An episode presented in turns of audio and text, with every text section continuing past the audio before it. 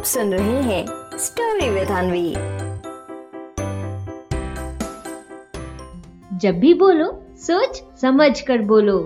एक बार की बात है, ढोलकपुर जंगल में चीका और मीका आपस में खूब देर से लड़ रहे थे और एक दूसरे से बहुत बुरी तरह से बातें भी कर रहे थे। चीका मीका को बहुत बुरी तरह से बोल रहा था और मीका भी बहुत बुरी बुरी बातें चीका को बोल रहा था। तभी वहाँ पर गज्जू हाथी आया।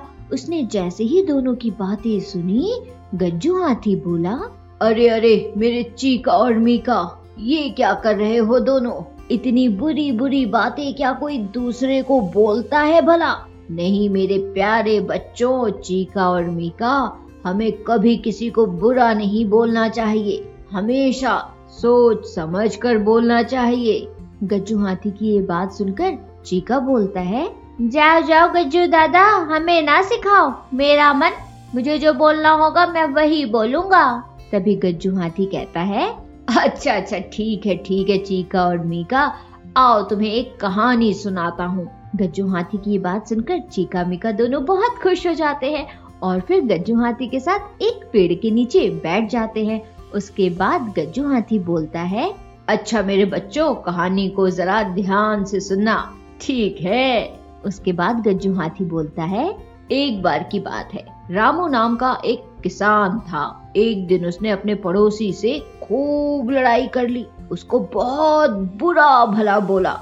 उसके बाद जब रामू अपने घर वापस आया, तब उसको बड़ा खराब लगा। उसने अपने मन में सोचा कि उसके पड़ोसी ने तो उसकी खूब मदद करी है। उसके बाद भी उसने ऐसे कैसे बोल दिया अपने पड़ोसी को?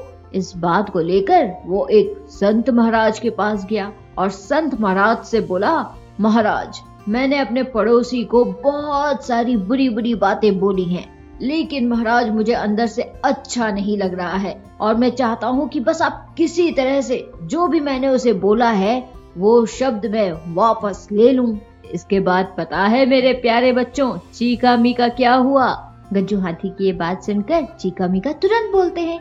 हाँ हाँ गज्जू दादा, क्या हुआ उसके आगे? फिर गज्जू हाथी बोलता है, उसके बाद संत महाराज ने रामू किसान से बोला कि मेरे आसपास जितनी भी पत्तियाँ गिरी हुई हैं, उन्हें तुम उठाओ और जाकर बीच सड़क पर रखाओ।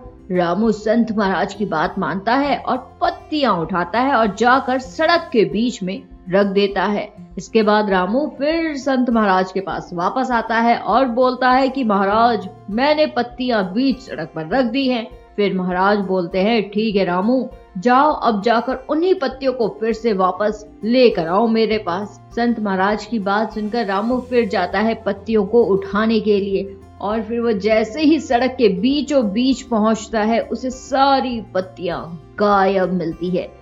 रामू को कुछ समझ नहीं आता, वो सीधे फिर से संत महाराज के पास जाता है और बोलता है, महाराज, पत्तियाँ तो है नहीं वहाँ पर, पत्तियाँ गायब हो गई हैं। रामू की बात सुनकर संत महाराज कहते हैं, रामू, पत्तियों की तरह ही हमारे शब्द भी होते हैं, हमारे बोल भी होते हैं। जिस तरह से पत्तियों को तुम फिर से वापस नहीं ला पाए, ठीक वैसे ही एक बार जो तुमने बोल दिया, वो शब्द वापस नहीं आ पाते। तो इसलिए रामू, आगे से हमेशा ध्यान रखना। जब भी बोलना तो सोच समझ कर बोलना। गज्जू हाथी की ये कहानी चीका मीका को अच्छे से समझ आती है।